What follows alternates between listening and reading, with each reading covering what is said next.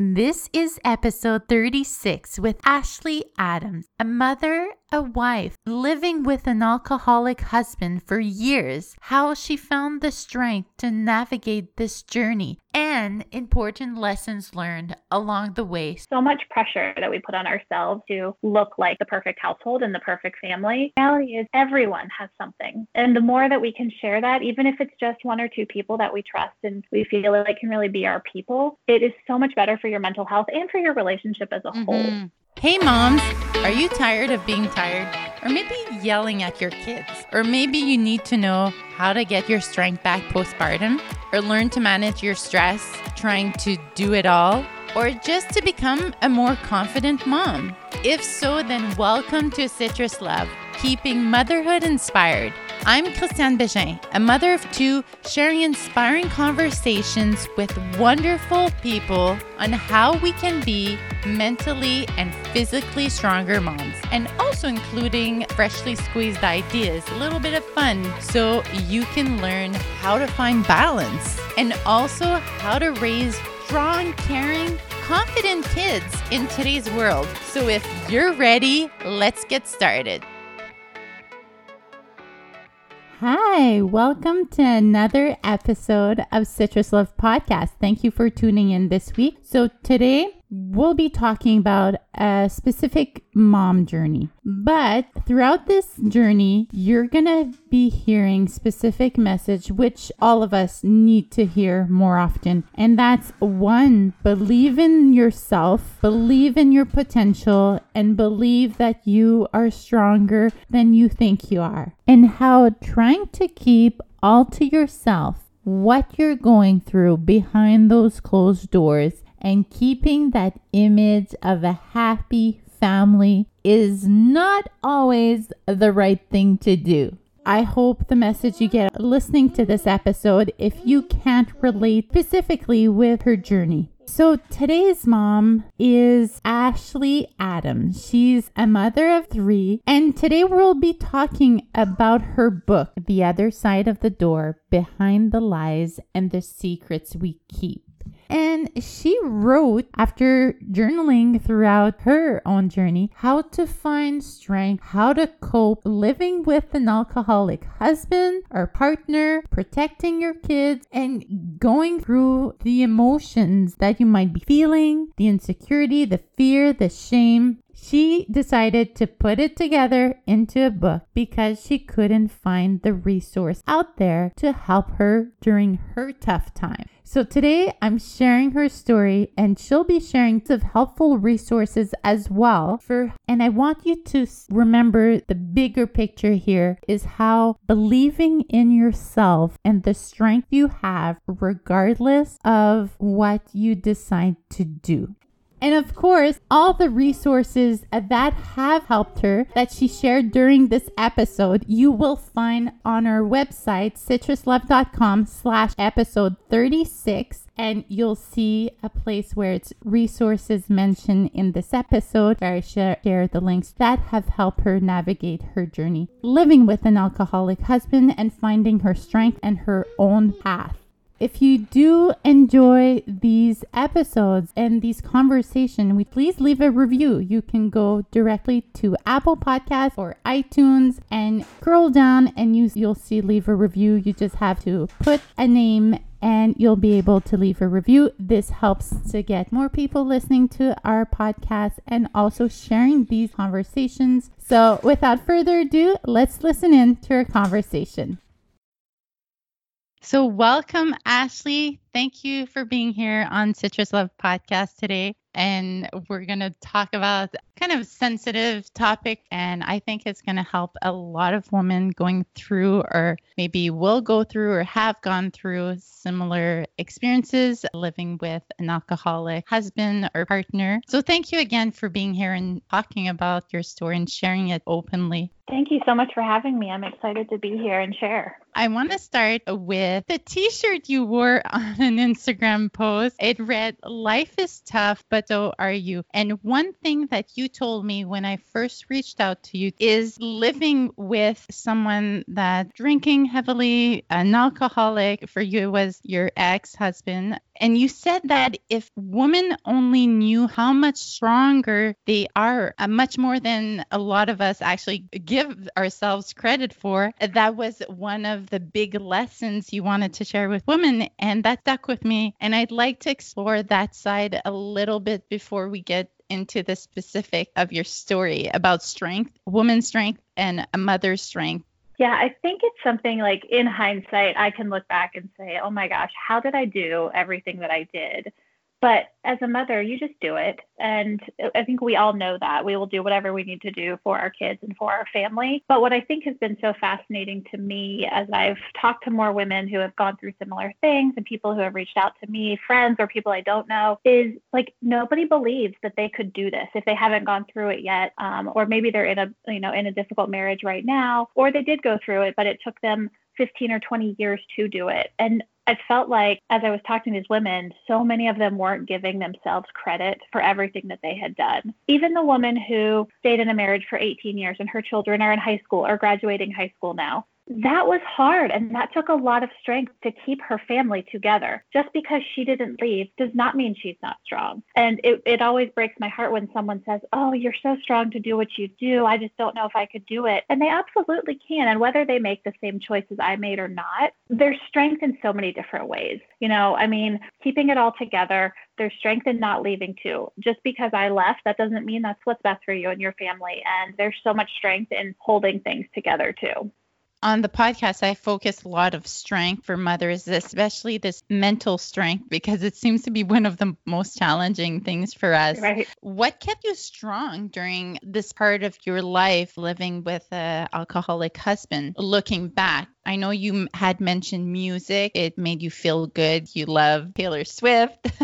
yeah, yes, I do. Um, I think, you know, there are different things at different points. You know, like when I was in my marriage, a lot of it was just this sense of control. And I'm very type A, and I very much felt like I could control a situation or I could fix him or I could make things better. I could make our family better. But then I also think, you know, as I got into the separation and divorce, it's just this mother's instinct of wanting to protect those kids. My kids were only one and three at the time. And I just wanted to focus and focus and focus on keeping their daily life as normal as possible. And so anytime I was around them, I, I really tried to keep it business as usual for them. Um, mm-hmm. And then it was after they would go to bed that I would journal. That was one of my big things that I did for myself. And I couldn't I couldn't write fast enough for my thoughts to keep up. So I actually typed everything, which ended up being the basis for my book. But I think that was my big thing just in finding strength of being able to let out those emotions and just feel everything that I was feeling. Mm-hmm. So you've published your book last year called The Other Side of the Door Behind the Lies and Secrets We Keep. You say that one of the big things that pushed you to write this book is that you couldn't find another book for a mother going through a similar journey with young kids under six years old. What were the books you were finding yeah, so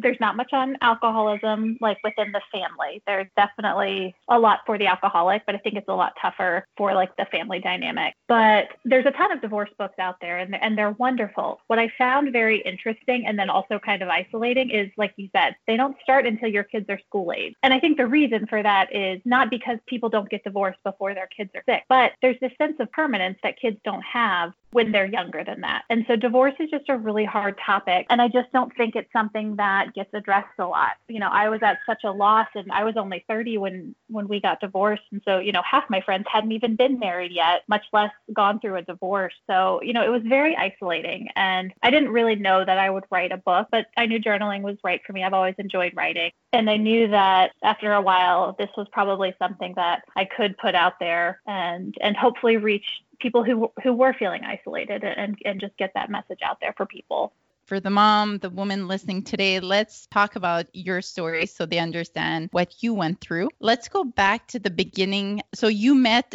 Jeff, your ex husband, when you were 20 years old. Correct. I was in college and I was waitressing, and he was a few years older than me. So he was um, he was a chef, and so he was the chef at the restaurant where I worked. What initially got you two together? Obviously, you were both attracted to one another, but what was in him, like his character, his personality, that made you think, oh, I really like this guy? Yeah, funny. Um, so when we met, we had a kind of rocky start, which probably should have been my red flag to not pursue this any further looking back. But once we started dating, it, we just, you know, it was a college relationship and we just had a lot of fun together.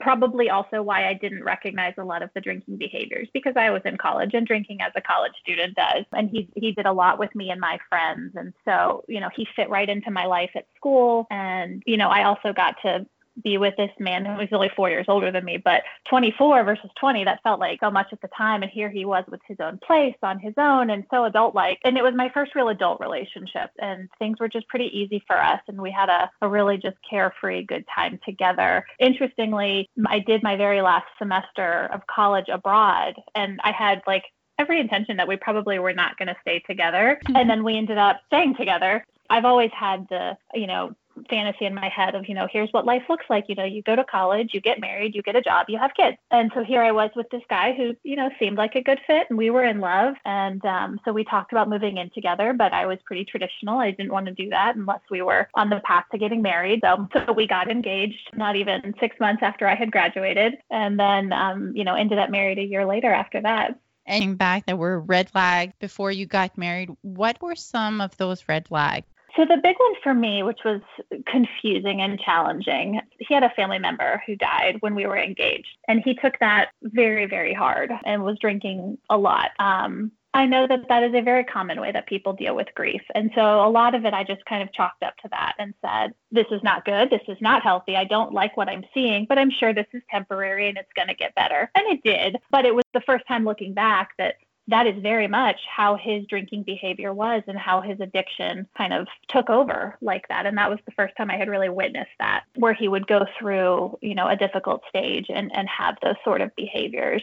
So he wasn't one to talk about his emotions. He just kept it all in and drank yeah, I mean, I think as much as most men will mm-hmm. communicate mm-hmm. about it. Mm-hmm. I mean, I certainly knew that it was challenging for him, and we we talked about it. But that was just his easier way out to veg out on the couch, watch TV, or play video games and and drink.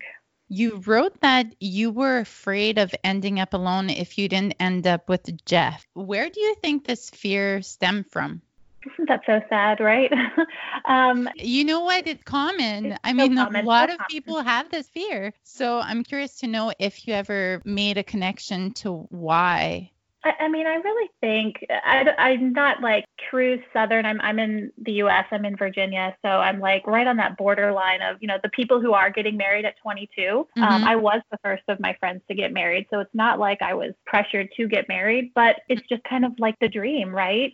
I get to you know start my forever so young and be a young mom and do all of these great things. So I don't know that there's anything that I have uncovered for my why behind that, other than it, you know, just what you see a lot in TV and movies and mm-hmm. kind of what I just always grew up and, and hoped I would have. I'd have a great job, a great husband, great family, and mm-hmm. have it all. You said there were two things that mattered above all to you about him that he made you laugh and that he would be a great dad one day, and the rest you'd work out along the way. Do you think you were a bit naive thinking that the rest would work itself out? Just because of the dream you had, the plan, being so young? It's interesting. I think that if I had met him in school and he was also a student, I think things might have been different. What was challenging for me getting married so young is Jeff had just a different lifestyle than me. I was very driven, very, like I mentioned, very type A, straight A student all through school. That was not his mindset. And I think if we had had similar backgrounds in that sense and kind of, and had similar drives and desires for our futures, like everything working itself out, probably would have. Um, but I think our backgrounds were very different. And at 22, 23, those weren't things that I had experienced in life. And looking back, like, yes, so naive to think everything else would work out. However, I still think laughter is so important in a marriage and i think being a phenomenal parent and a great dad is so important mm-hmm. and they're you know still two very important qualities that i look for in a partner So I still think those are true. But as far as everything else working out, yes, probably a little naive. Mm-hmm. Were there anyone that warned you? Were your parents worried? Did they express a concern when you said you wanted to get married, or friends, or anyone else? No, and it's funny, you know, as I talk to people today, there were certainly people who were like, "Yeah, I wasn't totally sure, but you know, he seemed like a good guy." Or, you know, mm-hmm. my parents obviously had concerns, you know, of his ability to support me and his drive and desire, and you know, all of those kinds of things. But they also had taken him in and loved him as their own as well. We generally had support. I was the one who, as I stood there on my wedding day, was a little nervous which again, looking back, it talk about another way to have strength, someone who can walk out before they get married. That mm-hmm. takes so much gut to, to recognize that what you're doing is not the right path. And that was something that I certainly didn't have the, the gut to do. Mm-hmm. So you got married, uh, you're 22. He had started drinking before that. After you got married, when the, did things really accelerate and thinking about him being an alcoholic, like having a drinking problem? it's funny, and I don't even think of those two as the same um, realization. So having a drinking problem and then the whole alcoholic. I, I still think in my head, I don't know that I really believed he was an alcoholic until I walked in on him drinking first thing in the morning. And that's when I realized, wow, you really have no control. This is a disease. Before then, he was just always a person who would embarrass me at parties, and I would always be a little nervous of what he mm-hmm. might say and what he might do. And so, you know, that's kind of how I, I thought about it. And um, I think there were certainly like instances that we would have, but I think the first ones that really stick out in my mind are during my pregnancy with our first child. And he had a really hard time. He was very excited to become a parent, but just had a very hard time with, you know, my body changing and the realization of what was about to happen in his life and his drinking escalated a lot. You know, there we had an incident. He was never violent, like putting his hands on me violent, but there was one night where he got mad and punched a wall going up the steps and put a hole in our wall. And we had a run in when my daughter was two weeks old and I had to lock myself in a bedroom um, to, to get away from him. So, you know, there were instances and, and that second one right after she was born, that was actually our first trigger where I was like, okay, now there's another person's life at stake. And we immediately went into um, some couples counseling after that. Let me go back. What was the time lapse between you getting married and becoming pregnant? I know you had a miscarriage. Had a miscarriage. Bef- that before was, that. After about three years. And then um, my daughter was born about four years after. 4 years mm-hmm. in. Okay. And do you think you'd still be with them if you didn't have kids? Because it seems to be once you had kids and you feared for their life that you kind of took his drinking more seriously. Yes, for sure. I, um, you know, we'll probably get into this a little bit later, but one of the big things that really convinced me to like not go back on my decision to leave him was because this was so secretive. No one knew, other than him being like the embarrassing guy at a party. No one knew this was really an issue until until it blew up in mm-hmm. everyone's face. Um, but when I would have those conversations with friends finally about everything that had been going on, I, there were multiple friends of mine who said to me, My mom was an alcoholic or my dad was an alcoholic. I wish my mom or I wish my dad had left them. And it was unanimous. And just hearing them say that to me and, you know, talk about the things that they went through being raised by an alcoholic, I just knew I wasn't going to do that to my kid and I couldn't do it. And no matter how hard it was, this was the decision I was going to stick with and we were going to do. Mm-hmm. Wow. This just shows how important it is to share these stories because it just helps others to open up about their own struggles because a lot of it is left behind the door. You never know what they're going through. It's kept like a secret. Yeah, even your very best friends. I mean, my very best friend only knew the tip of the iceberg. And, you know, my friends were there for me and my family was there for me when I was suddenly on my own with a not even one year old baby. But it's just so sad that so many of us are just kind of on our own because we don't want to embarrass ourselves. We want our marriage to look great you know, recently, I don't know if you follow Rachel Hollis, but recently she and Dave Hollis announced that they were getting divorced. And, you know, she's very big in the US. And, you know, I think one of the things I found so interesting about them is, you know, they have their podcast that they do together and they talk about having this extraordinary marriage and it's been interesting to watch some of the backlash for them because exude this perfect marriage but it just goes to show you you you never know what is going on and and I hope and pray that they had friends and family that they were able to you know consult and talk to and, and feel like they could get things out because mm-hmm that's so much pressure that we put on ourselves to look like the perfect household and the perfect family when yeah. reality is everyone has something and the more that we can share that even if it's just one or two people that we trust and we feel like can really be our people it is so much better for your mental health and for your relationship as a mm-hmm. whole you shared that the drinking was part of the problem 100% of the time, but that he didn't see it as a problem, which usually doesn't surprise. What did he think he was actually doing or how he was when he was drinking? And how was he different for you? Yeah, so one of the things that we did early on after Peyton, my oldest, was born was we rationalized drinking. There was like good drinking and bad drinking, which I think in hindsight was just a slippery slope and, and really set us up for failure. But if he drank just beer, he was fine. Like, I don't want him to go and drink a case of beer every day, but he wasn't mean. He was still like the fun Jeff. We I enjoyed being around him. But as soon as we introduced whiskey into the mix, that's when he was like the mean drunk or the one who would pass out on the couch all night long. So after she was born, we kind of rationalized, hey, you're not like the best version of yourself when you drink whiskey. So maybe we cut that out. And for a while he did. And and you know, he would switch to just beer. And these were the the things that, you know, kept us together for several more years because for the most part things were pretty good. He would have slip ups and that's when we would have like big explosions that we would have. But overall things were okay then. So because of those reasons he would feel like he had this under control. It wasn't a big deal. Or he would drink like a handle of bourbon in a week and, and think that that was okay because he would rationalize it out by like X number of drinks per day. And he like was just very methodical about he was claiming he was having, which the math never added up. But, you know, he just, he would put stories in his head that would make everything okay. And you said he started drinking regularly at 7:45 a.m. in the morning? So that was when I discovered it. And that, that's when I realized, oh my gosh, you are an alcoholic. So when my son was born, we we were separated within a year of that. But my entire pregnancy with my second child, like he was not present for any of it. He was, you know, a jerk to my mom in the hospital when I delivered. Like it was just it was a mess. And and that was really like the beginning of the end for us. And so I could see a lot of behaviors um, coming out that I knew were like alcoholic tendencies. But he had also been on um, a lot of anti-anxiety medications. And you know, I think anxiety and alcohol they go hand in hand a lot for people. And so he would always explain away his behaviors and blame it on the medicine. And then when I would Google it, it made sense. Like they were side effects. So I kept trying to like explain it away and, and try and believe the best in him. Um, and then it wasn't until I walked in on him pouring his drink into a soda can first thing in the morning that I realized that this was what had been happening every day.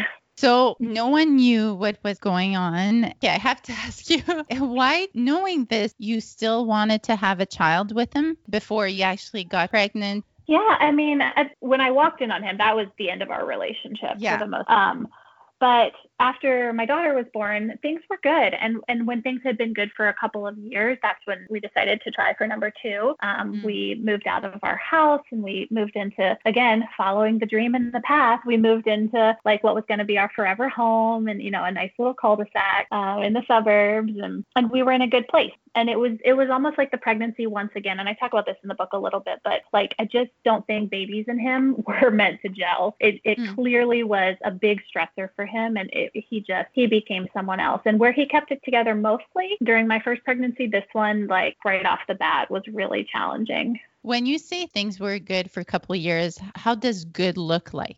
So it's interesting. So, and I don't know if this is typical of like all alcoholics, but we had a very like high low passionate relationship where we would be awesome for a couple months and then we'd have a blow up that would, you know, result in a big fight or wouldn't talk for a couple days and then things would be good again. So you just had these really high low moments. And so for me, you know, as someone who it's funny, I like did not believe in divorce prior to going through my own and now I have like a whole different opinion of it. For me, as someone who didn't want to believe in divorce, I focused and focused and focused on those good moments and I used that to pull me through when things weren't so good. You kept thinking about the good. Yeah. And mm-hmm. kept thinking I could fix him and make it better. mm. Did you ever have the thought, oh, he'll change? Yeah. Of course. of course, he has me. I will be his good influence. We can make better. So you went to some AA meetings. You went with him and you went alone as well, right? I, yep, went to two AA meetings with him, and then I went to what's called Al-Anon, which is like for the partners or for the family members, for the friends of the alcoholic. It's called Al-Anon. And uh, you shared that it impacted you more than it did to him. So how were you impacted by these meetings? Oh my goodness. Well, Uh, the Alcoholics Anonymous, most of those are people sharing their stories and, you know, talking about, oh, I'm 30 days sober, I'm five years sober. But a lot of them in the in the ones that I went to, and I'm sure a lot of them are structured differently and have different topics and themes, but it was just hearing people talk about their rock bottom or hearing people talk about what they'd been through to become sober. And it was in that moment that I wasn't sure that he would be able to do it because those people in those meetings were so strong. And we talk about another way to be strong and recognize your strength. Like if there is a mother who's an alcoholic and is fighting every single day to be sober for her kid, like there is nothing more strong than that. These people mm-hmm. in these meetings who are just dying for drink are sitting there and taking it moment by moment to get through it and be the best version of themselves for themselves and their loved ones. And you thought that Jeff would never hit rock bottom? I mean, I, of course, I hoped we would get to a place where he would realize what he had done to himself. Um, I knew we were not there yet because he still had me as his windfall. He still had his fairly easy life, so to speak. So I knew we weren't there yet. But my hope was that he could just see what his life could be like if he was able to get sober and like just looking at those people around him. But I could tell it wasn't resonating with him the way it did with me. He also went to rehab, right? The rehab center for alcoholic. I know how that went, but shared how that experience was for him and if it actually helped him or not. Gosh, you know, I, I thought it was helping him until the very last night he was there. We we talked on the phone a lot, and it's funny. My my sister in law is a recovering alcoholic, been sober now for gosh, probably almost 15 years. She's incredible. Um, and I remember when he went to rehab, she said, Ashley, I really wouldn't be sending him letters or in because I was like trying to rally people around him and sending him cards of support. And she said, I really would just let him be by himself for 30 days with no contact from any of you guys. And I just didn't have it in my heart to do that. I wanted to support him.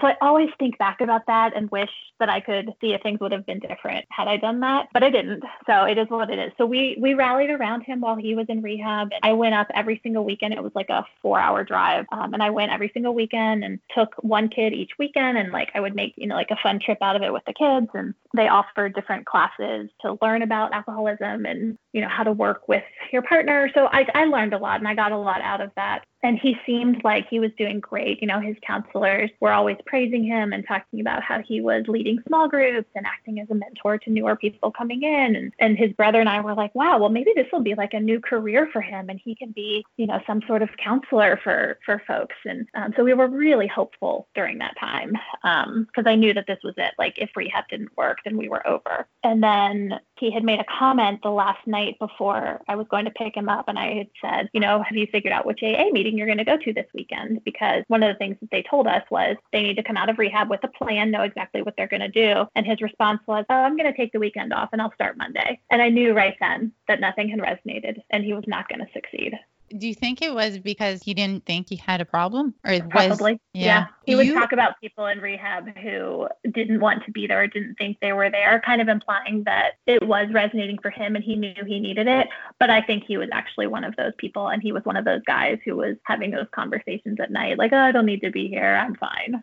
Mm-hmm. You obviously learned a lot about what to do and what to say and how to be around an alcoholic. Can you share some tips, I guess, for the woman, the partner, the wife listening who might be going through a similar experience with her partner, her husband? Because I know it's tough when the actual person doesn't want to accept it. So it's difficult to make changes you had mentioned don't make them feel watched like how many how much they're drinking or and another thing you shared that i didn't know is how alcoholics they tend to get stuck at the age they start drinking. And you said for jeff it was at 15 years old like little things like that. And obviously it takes a lot of courage to stand up to someone who's an alcoholic. So what are things you can say to that woman listening that might be helpful for her I mean, I think you mentioned, you know, two things that are just interesting facts, I think, about like what alcohol does to your brain. Like I still drink and I still drink in front of my kids. And as my, my oldest is almost 10. And so our conversations evolve a little bit more each year. But for her,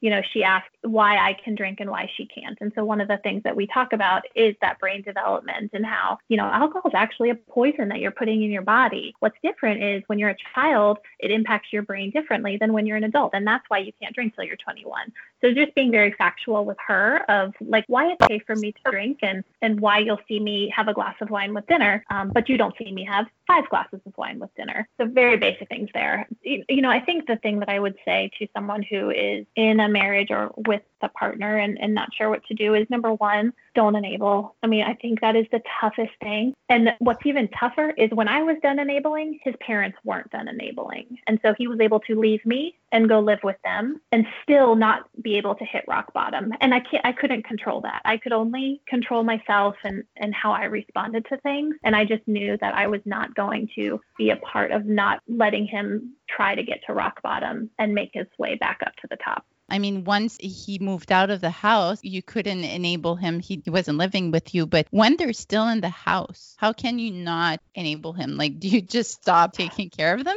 So there's, I think there's a couple things, and, and it depends on how much you're willing to do. So mm-hmm. towards the end, I stopped having wine in the house. I stopped having liquor in the house. He still had his own that he hides, and he would. And literally after he had moved out, I found holes in a couch upstairs that he hid like bottles of alcohol in. So they'll still have it, but he's not going to get it from me. But what I would have done differently, we had two different places where we watched TV. He had his little man cave where he would watch TV or play games, and I wouldn't have done that. And I don't do that with my, I'm, I'm remarried now and I don't do that with my husband today. We always sit down together and we watch TV together. Our evenings are together so that we don't have that isolated time. Not to say we don't, you know, go out and do our own thing, but I think it's so important to have that alone time together after the kids are in bed. And then I think just having them take, you know, more accountability. Like I managed everything in our household. I was the, the breadwinner in our household, which, you know, ultimately made it easier for me to leave. However, the one thing that I would say that I, I hear often from women um, who are a stay at home parent or work part time or don't make the majority of the household income and they're like, well, I could never do this. You absolutely can.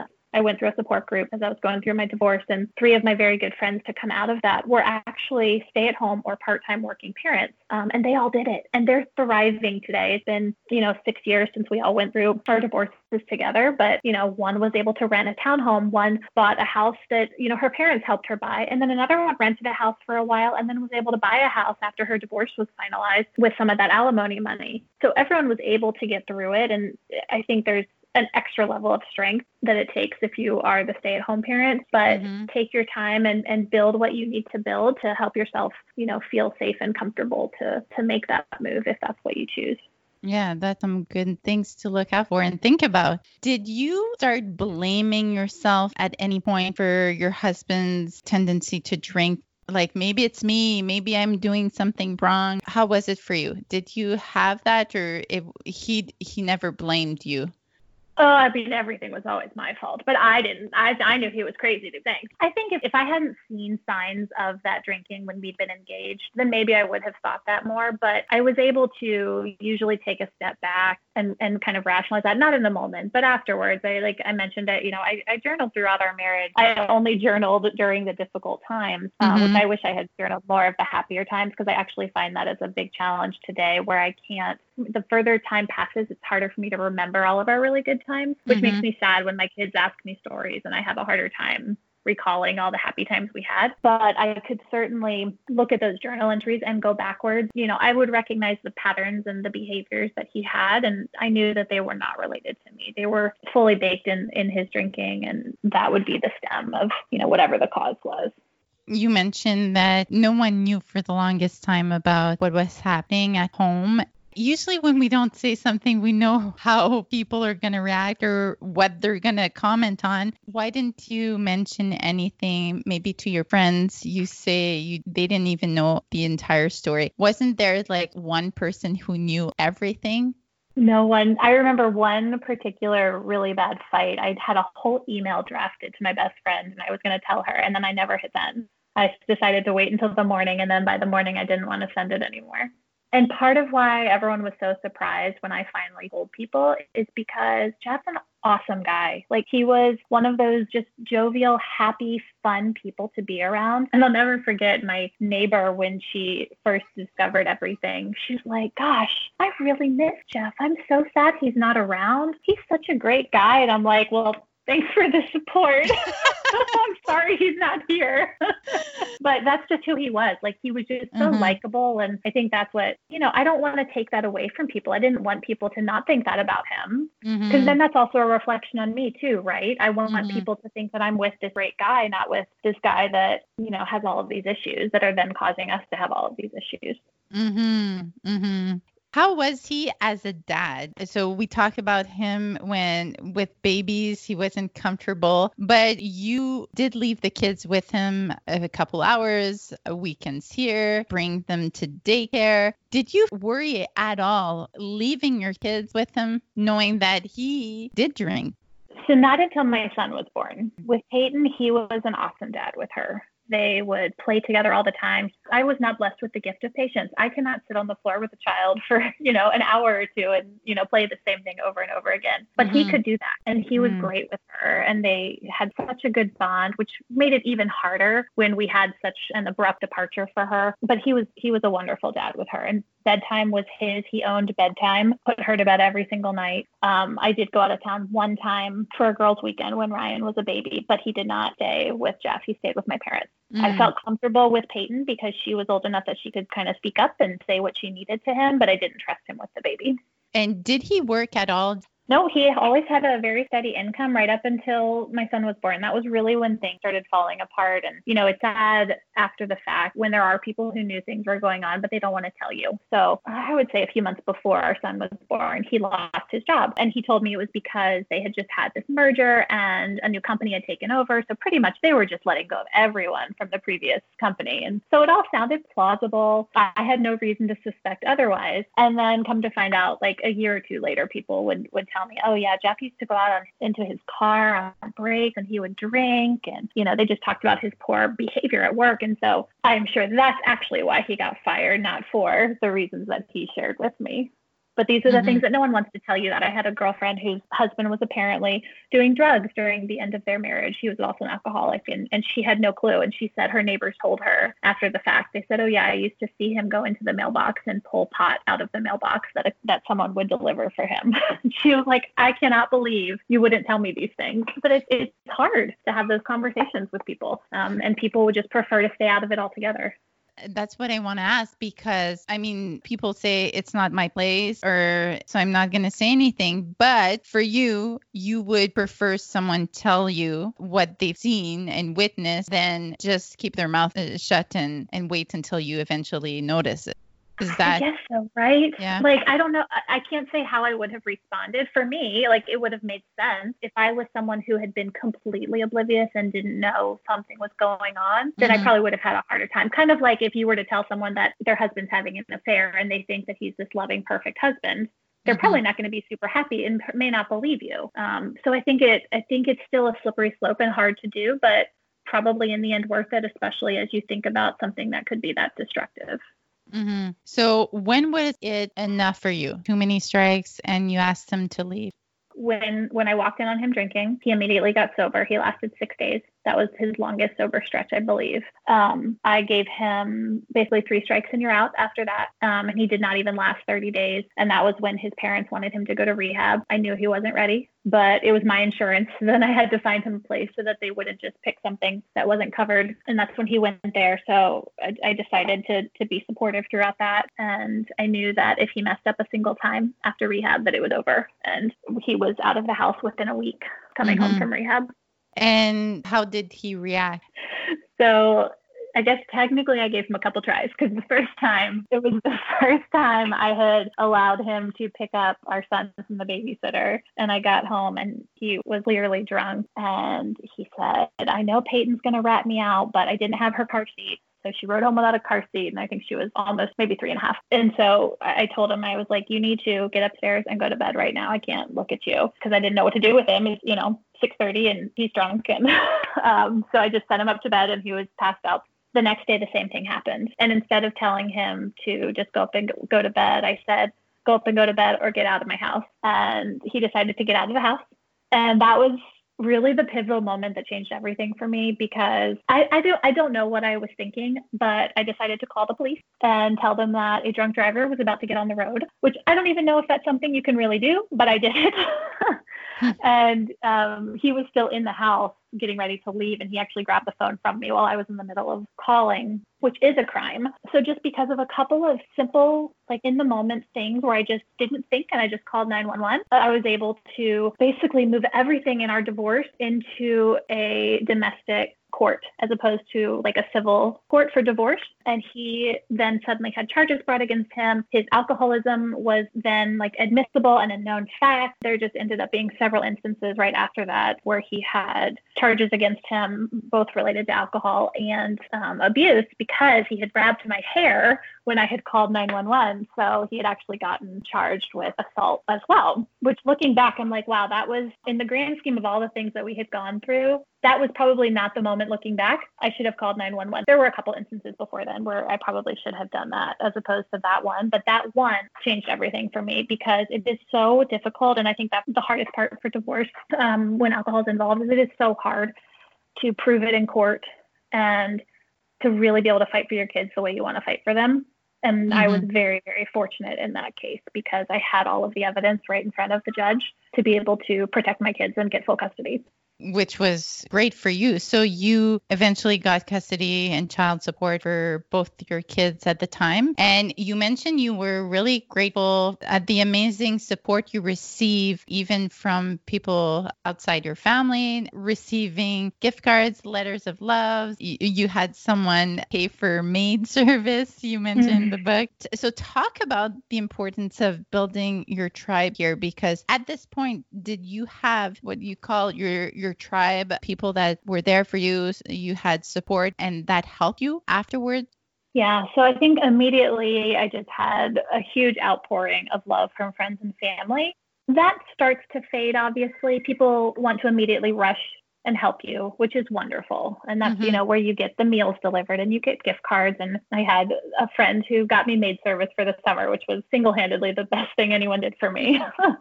um, but you know then people go back to their lives uh, you know as as they do. And so then you're kind of left on your own again. And and you can reach out to people and you can ask for help but that's a little harder. And you know your emotional capacity is so low at that point to to ask for things that you need. And and you really still at that point need people to be just coming to you and offering things for you. But it was at that point that i had um, joined a support group for divorce which was really hard for me to do. Again i mentioned I, you know i was only 30 at the time. And in my head people that get divorced are like you know in their 40s and 50s and i would feel so out of place if i went to this group. And i dragged my feet and i went anyways. I figure i'll, I'll go one time and try and I mentioned that, you know, I came out with several very good friends out of it. Um, I was still the youngest in the group, but not by much. And I was able to get so much value out of that. Even if I didn't want to talk, it didn't matter. Just being able to hear people who whose story was totally different, but totally the same. And mm-hmm. that that in itself just helps so much with your healing process too.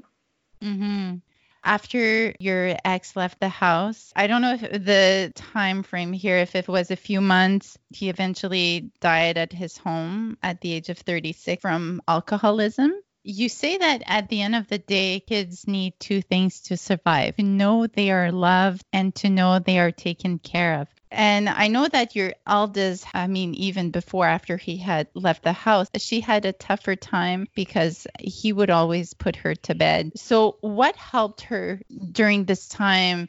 when he was not at home, when he was not present. And now, what are you telling your two kids about their father? Yeah. yeah. Oh, it was so it was so hard um, because you're falling apart and you've got to keep it together for this little tiny people that you're responsible for. And mm-hmm. all she knows is that, wow, every single day my dad was the one who put me to bed and now he's not here. And I don't want you to put me to bed, mom. I want him to read me a book. I want him to lay with me. She had gotten used to that when he was in rehab. So, like, we had that, but she also knew he was coming back and he would be putting her to bed soon. When that ended up not being the case and we separated for real, um, I told her that he was going to go live with her grandparents and, and he was going to work there. We at, at that age, again, I mentioned like they don't really have the permanence at that, young age of what's happening.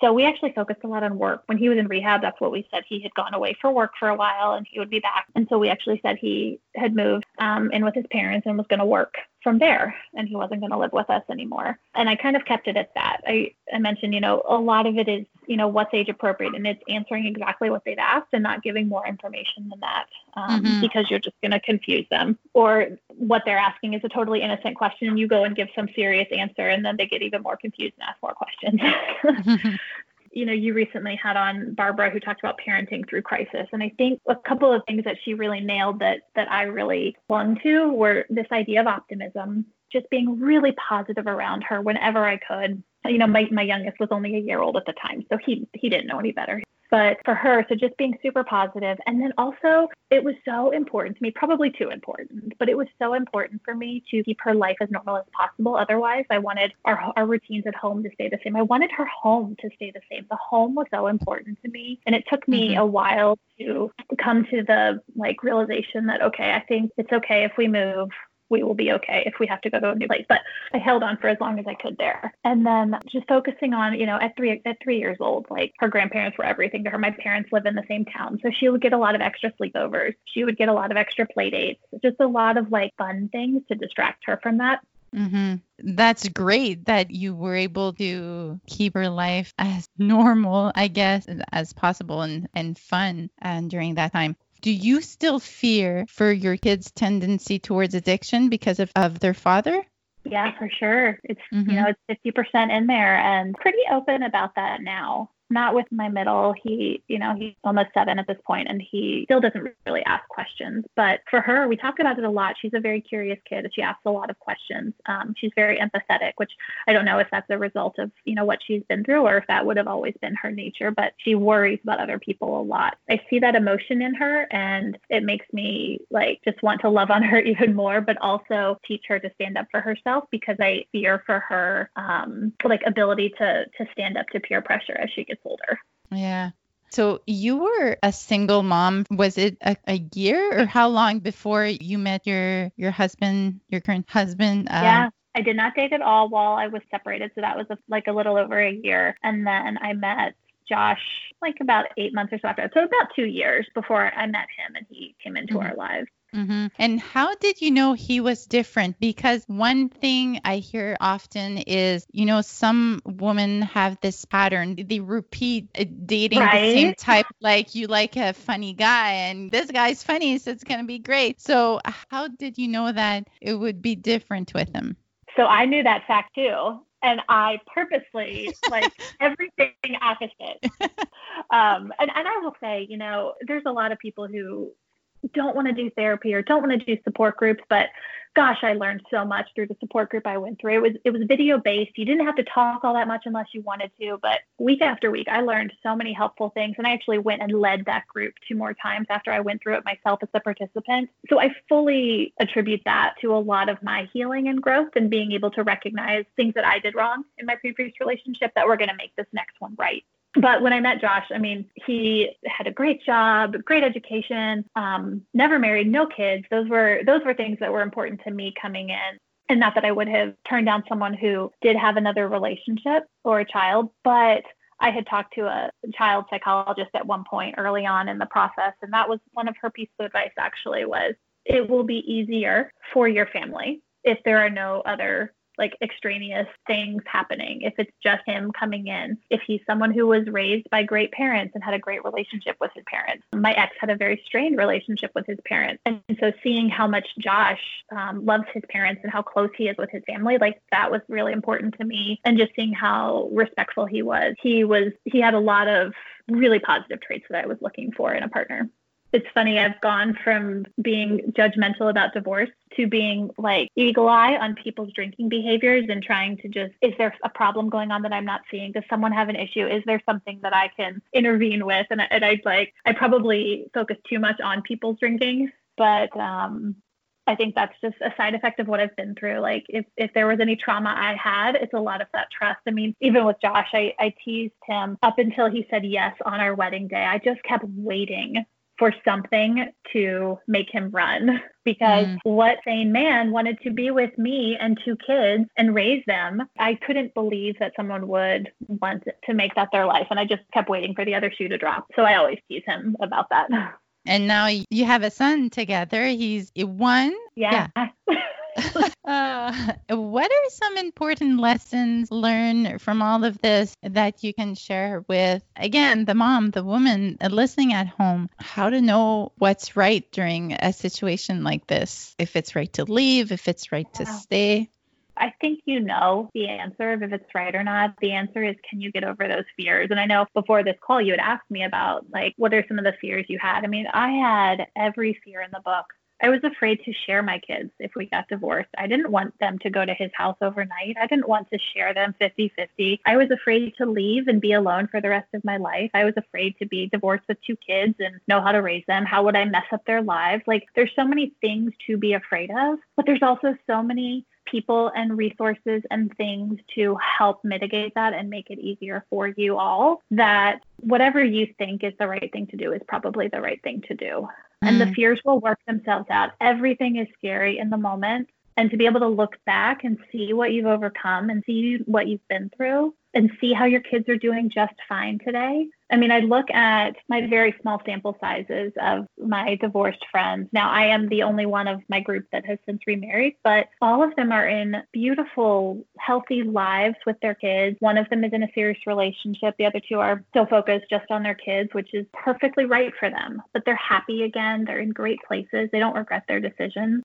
It's just hard in the moment and knowing mm-hmm. and knowing that it's going to be hard in the moment and making that decision i think is really important one thing i heard before is well the day he hits me that's when i'll leave i mean i've never been through a situation like this with a partner so i, I can't talk from experience but you what could you say to this I think the day that happens, you're probably too embarrassed and you're not going to do it.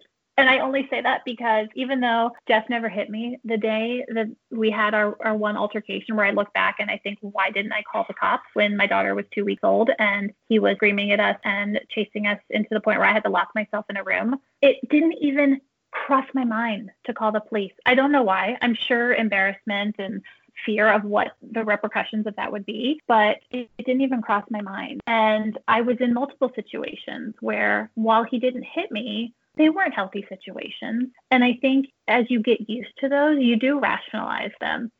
And maybe you do what I do, where you focus more on the positive and you use those positive times to get you through the harder times.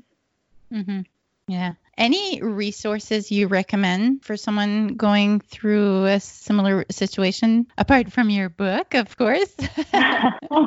because you you mentioned a couple books in the story not directly related to alcoholism, but that help you yourself being stronger and just going through this yeah, I mean, in my book, I talk a lot about um, Glennon Doyle, who's an author and an activist now. But she, at the time when I was going through this, she had just come out with her first book, and I was a huge fan of it, um, called Carry On Warrior. And she's a recovering alcoholic. And so there was a lot within that book that I could recognize and understand from his perspective. And I thought that was really helpful. And then also just seeing her strength and, and hearing her funny stories and how you know, she would go through really hard times, but there was humor behind it.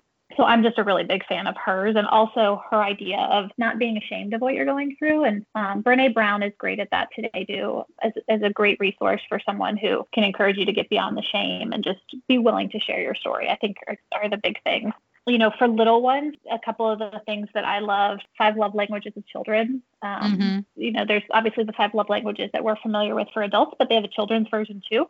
Um, and that one really helped me understand my kids a little bit more and, and know how to respond to them. And then just like even just a movie for your kids, like Inside Out was a great one for me, um, the Disney movie, because at that age, it just gave me a really good way to talk to my daughter about what she was feeling. And so she could tell me when she was feeling anger or when she was feeling joy or feeling sadness. And it just, it was a very concrete way for us to talk.